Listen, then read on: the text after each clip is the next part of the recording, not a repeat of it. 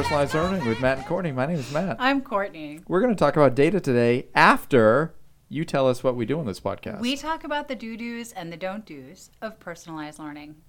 and now we're going to talk about data. Now we can talk about data or data. Tomato, tomato. Let's call the whole thing off. and we'll see you next week. Okay, all right. It was a great talk. So, with data, we have been looking at data in our districts the last few days about some Oh, random things. Yes. And there's lots of Data. lots of data first of all and a lot of the requests that, that i've had from the teachers that i work with are we want all of it to begin with we're looking at all the raw data Oh, yeah. uh, because uh, they want to see trends from uh, individual student data and they want to see some things and t- i totally get that right Mhm. sometimes that can be a little overwhelming yeah, that's why my initial reaction was like, whoa, really? Yeah, because raw data is uh, raw a behemoth. it's raw. It's a raw behemoth. There's a lot going on with it, right? So we we try to provide summaries and graphs and easier ways to look at it, right, which I think is more appropriate to begin with. And then you could dig into some raw data. right. So you don't want to start with that at the beginning. And one of my jobs is to like provide some of that data and summaries and and facilitate some of those discussions. Yes. But it's about getting the right type of Yeah. summary also. Oh, it, well, I thought you were going to go even deeper and say it's about the right data. I Well, like, I, mhm. hopefully that's apparent, but let's talk about that. Let's talk about that a little bit. What is the right data? Well, uh, yeah. Um, so, what is the appropriate first quest, first response to uh, what is the right data? Well, let's let's go even before that one.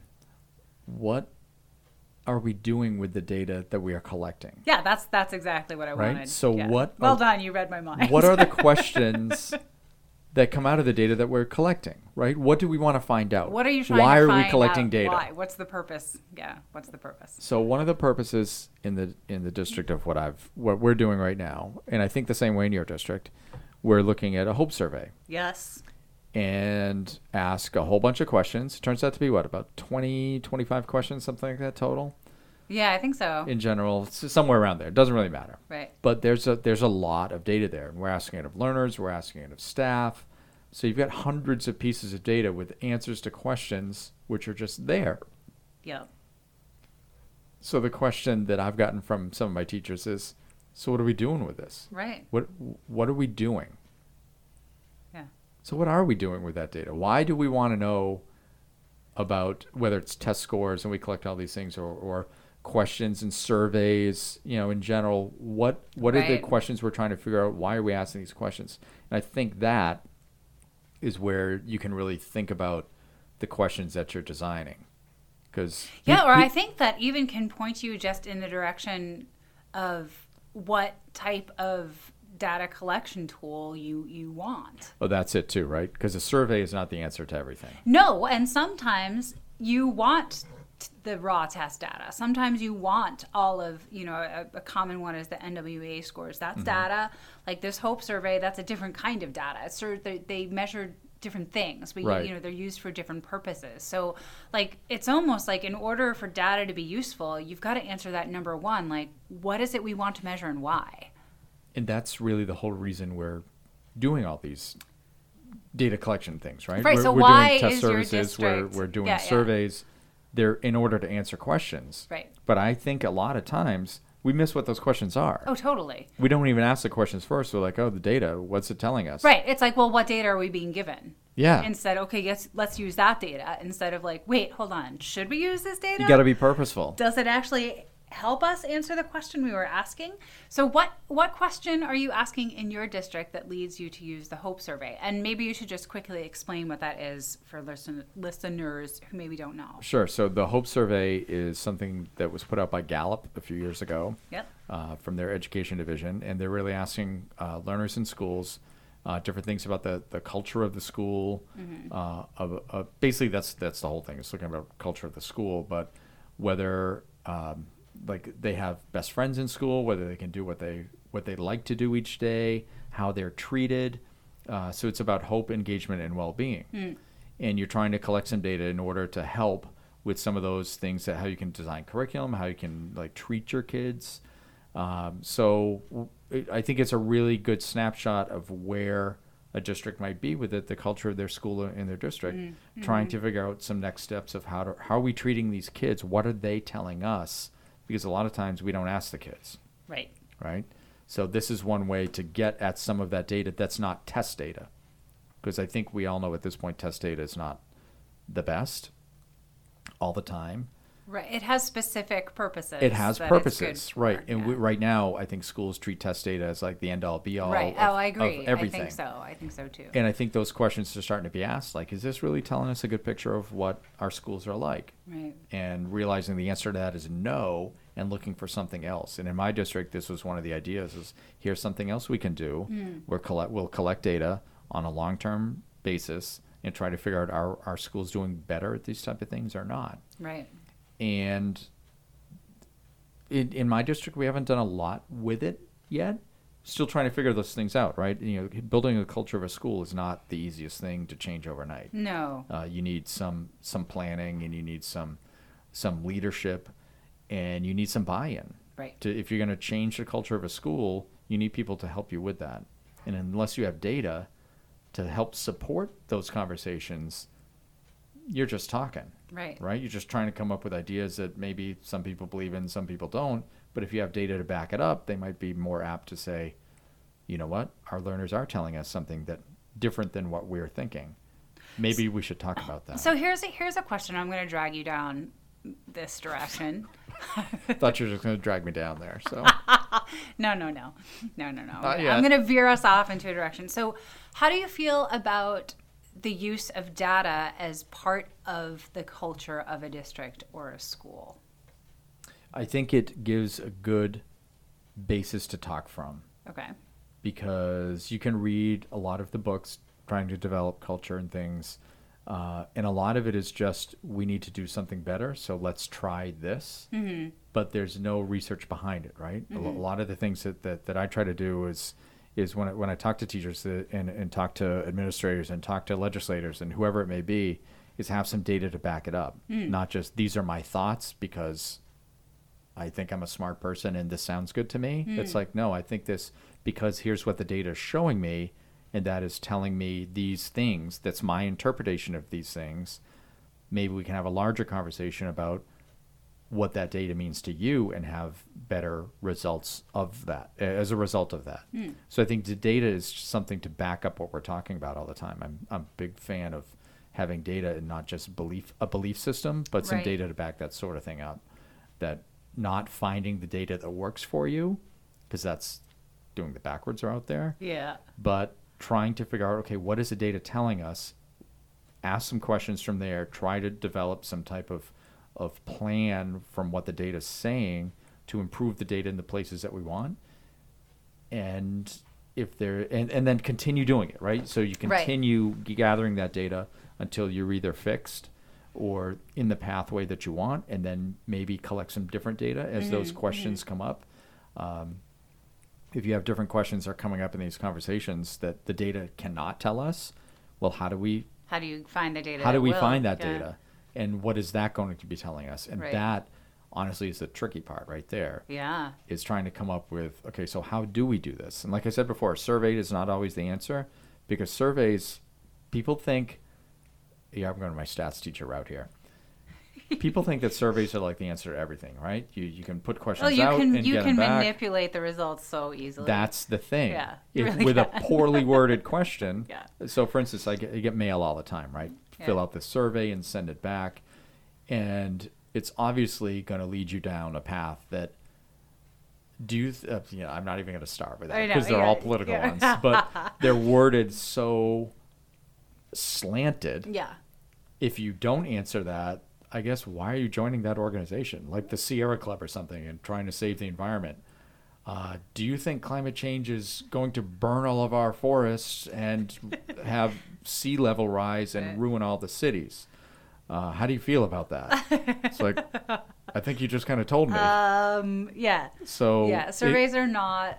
it's really the end it's really all. tru- tou- it's really tough to design great surveys that are unbiased that tell you the data you want And I'll give you an example right now. This was what this is a great one that I just heard the other day.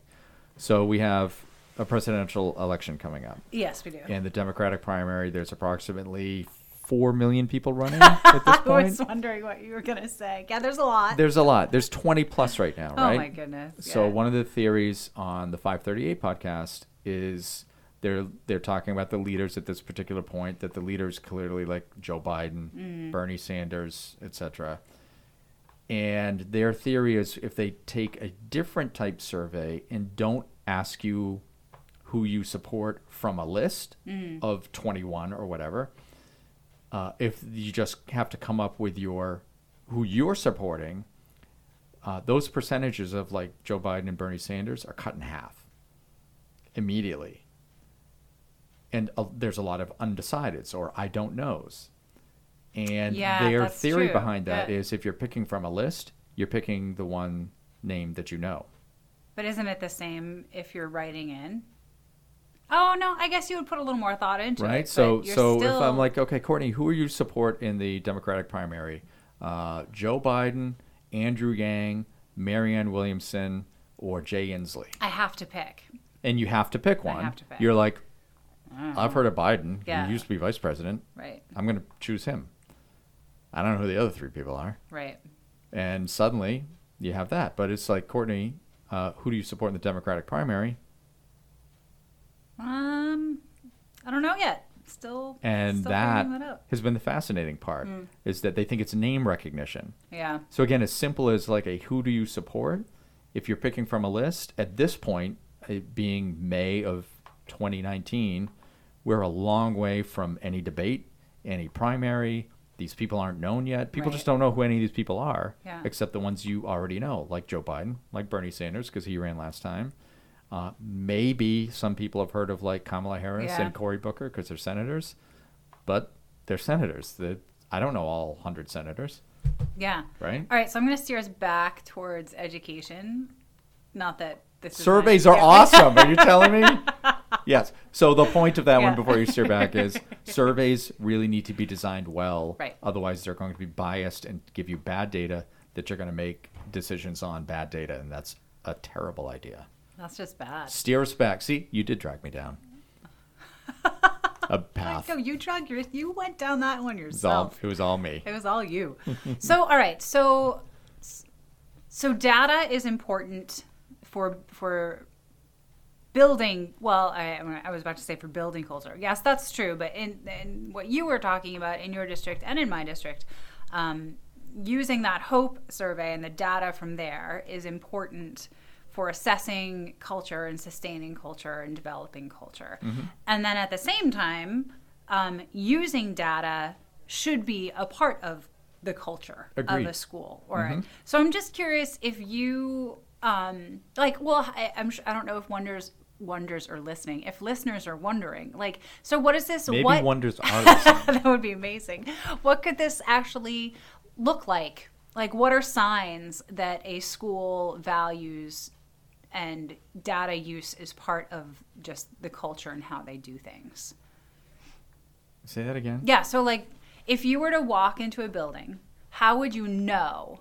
Like what would be some signs that Oh, that's a um, great, great data question. is data use is a part of that culture? So I'll go. I'll start with some of the obvious ones. Yeah, some great. Of the, so, that's what I'm good at, pointing out the obvious. so one thing you can see if you have like data walls in the classrooms. Or, Okay. or a teacher room or something that Yeah. there's there's just stuff that clearly is being used on a if not daily at least regular basis by teachers by learners uh, potentially by teachers uh, among themselves like if it's in a teacher's room or something. So that's an that's a really obvious one that you don't even have to like there can be nobody in the building. And, Right. and you would know that okay something's going on here that is a little bit different. Um, sometimes if you hear the conversations among teachers as you're walking through the hallways if they're talking about the data if they're talking about ways to organize if they're talking about individual kids and this is what i'm seeing you can kind of overhear a lot of that stuff that's not as obvious uh, you have to be a little You have to dig a little bit. you have to dig a little bit, right? You, you can't just wander the hallways and, and see that. But I think those are two pretty apparent ways if Mm-hmm. if it's part of the culture. I assume you have more. Um, yeah, I, I think I can. Yeah, I think flexible grouping. If you're seeing flexible grouping, there's a good Mm-hmm. chance um, that is based on some kind of da- uh, How do you know data. if how do you know if teachers are flexibly grouping?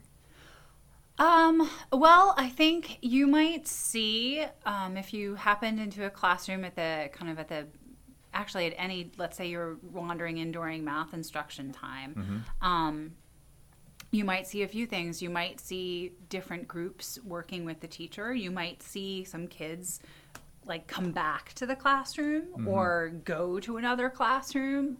Um, you might see like an, almost like an entire switch of the group for math instruction. Like different kids come into the room all together, and then um, there, there there would be clear signs that not everyone is getting the same thing. So I'm thinking it's a I've heard this in some of the schools that I work in. Yeah. uh, by some of the not some of the people who are not part of that flexibly grouping Right. that they're seeing like kids going back and forth by classroom Yep. kids are in the hallways Yeah.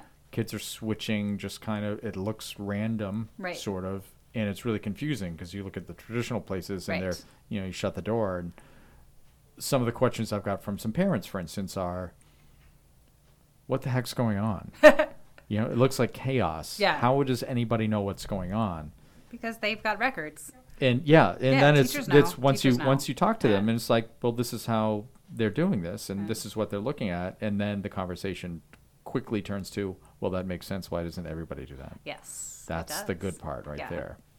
Um, so I think some other signs uh, that you might see that aren't as obvious, um, but that you that you should see if you were kind of spending a day or two just observing in a school that um, teams when they meet always have some kind of data with them, uh, whether it's larger data like Hope Survey type stuff or NWA data, or whether it's smaller data. Right like and it could be simple as teams just you know counting how many um, you know like uh, we used to give out high fives um, on my team when i was a teacher. It was like the positive you know reward thing. Like just keeping track of how many high fives went out that week. Like that's cool. that's data. That's data. Yeah that's data. You know so things like that it could be smaller um, smaller data like that but they've always got something that they're looking at. Right um, to help discussions and help decisions well that's the thing right the data should help inform the decisions Yes. not just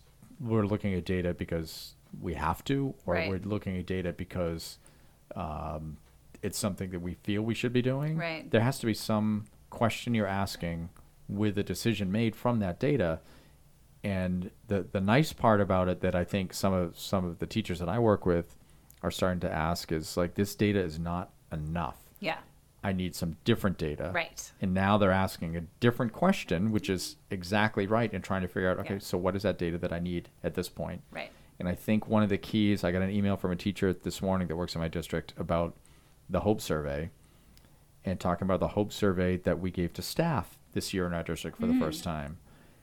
And uh, this teacher is is saying in his email, which went out to everybody, No. saying it seems like the point of this survey for staff is to get a handle on how staff are doing amongst themselves and the, the whole self-care kind of movement that we're talking about with social emotional learning not just for learners but for teachers also that teaching is a very difficult and stressful job It is. and a lot of times, teachers, administrators, educators in general don't step back and say, you know, I might need one of those, you know, mental health days, right? This is when I started teaching all those mm. years ago. That was mm-hmm. one thing that I never quite understood. It's like, you know, you're just teaching. It's not that hard. I was first year. How did I know? you knew nothing. I, I knew I knew nothing, Jon Snow, at all. And I was like, why do you need a mental health day? It's, you know, teaching's not that. You get to talk to kids every day. This is fun. And after a while, I I was was like, say three weeks. "Oh, yeah." You're like, yeah. And on my second day, I was like, oh yeah, holy crap. so it's it's really a big deal. But okay, so how do we support that in schools? Yeah. And as far as I know right now, we don't. That's just not, Not the way it is. yeah. So with the whole social emotional learning movement that I think has happened over the last few years, and my district is trying to figure out how to support that, realizing that staff needs are also a huge part of that because what staff is thinking definitely filters down to our kids mm. unconsciously most of the time but kids are aware of what the adults are doing. Yeah. and if they are stressed out and if they are not feeling it and they're not getting along with people that's going to come out in the classroom to the kids and then they feel it. Mm-hmm. And then we've then we've got some trouble. And i know winter is always a tough part especially up here in maine that winter lasts from what october to last week? Yep. And I think it's coming back next week, but anyway. excellent. Excellent news. Uh, so it's it's a struggle sometimes. So how do we actually keep that alive that teachers need help also? That it's not just about our learners. We also need the teachers. And again not just the teachers but the ed techs and the food service and custodians and bus drivers. How do we get all of that to be consistent and help them through whatever they need? Right. right? And how do we collect that data? And I think this teacher is making a great point that it looks like we're making an effort for the employees now, which is long overdue. And we're starting to ask the questions of like, so what does that look like? Because I don't think anybody knows. Yeah. But how does that look like? The teacher was asking about. It looks like we get to maybe develop some professional development as a result of this data that we're collecting, and that will also help us not just in our teaching abilities, uh, but to like be able to be there for kids. Right. And I thought it was brilliant. I thought it was very well written, Nice. which I clearly did not do a good justice there. So I'm sorry, but it was it was really nice to see that somebody is getting that right there, and they're going to ask those questions about what do we need. That's awesome. That's good. Here's data. Yeah. Here are some questions. If this data isn't working, what other questions can we ask? What other data can we collect to get better at what we're doing? Right. I loved it.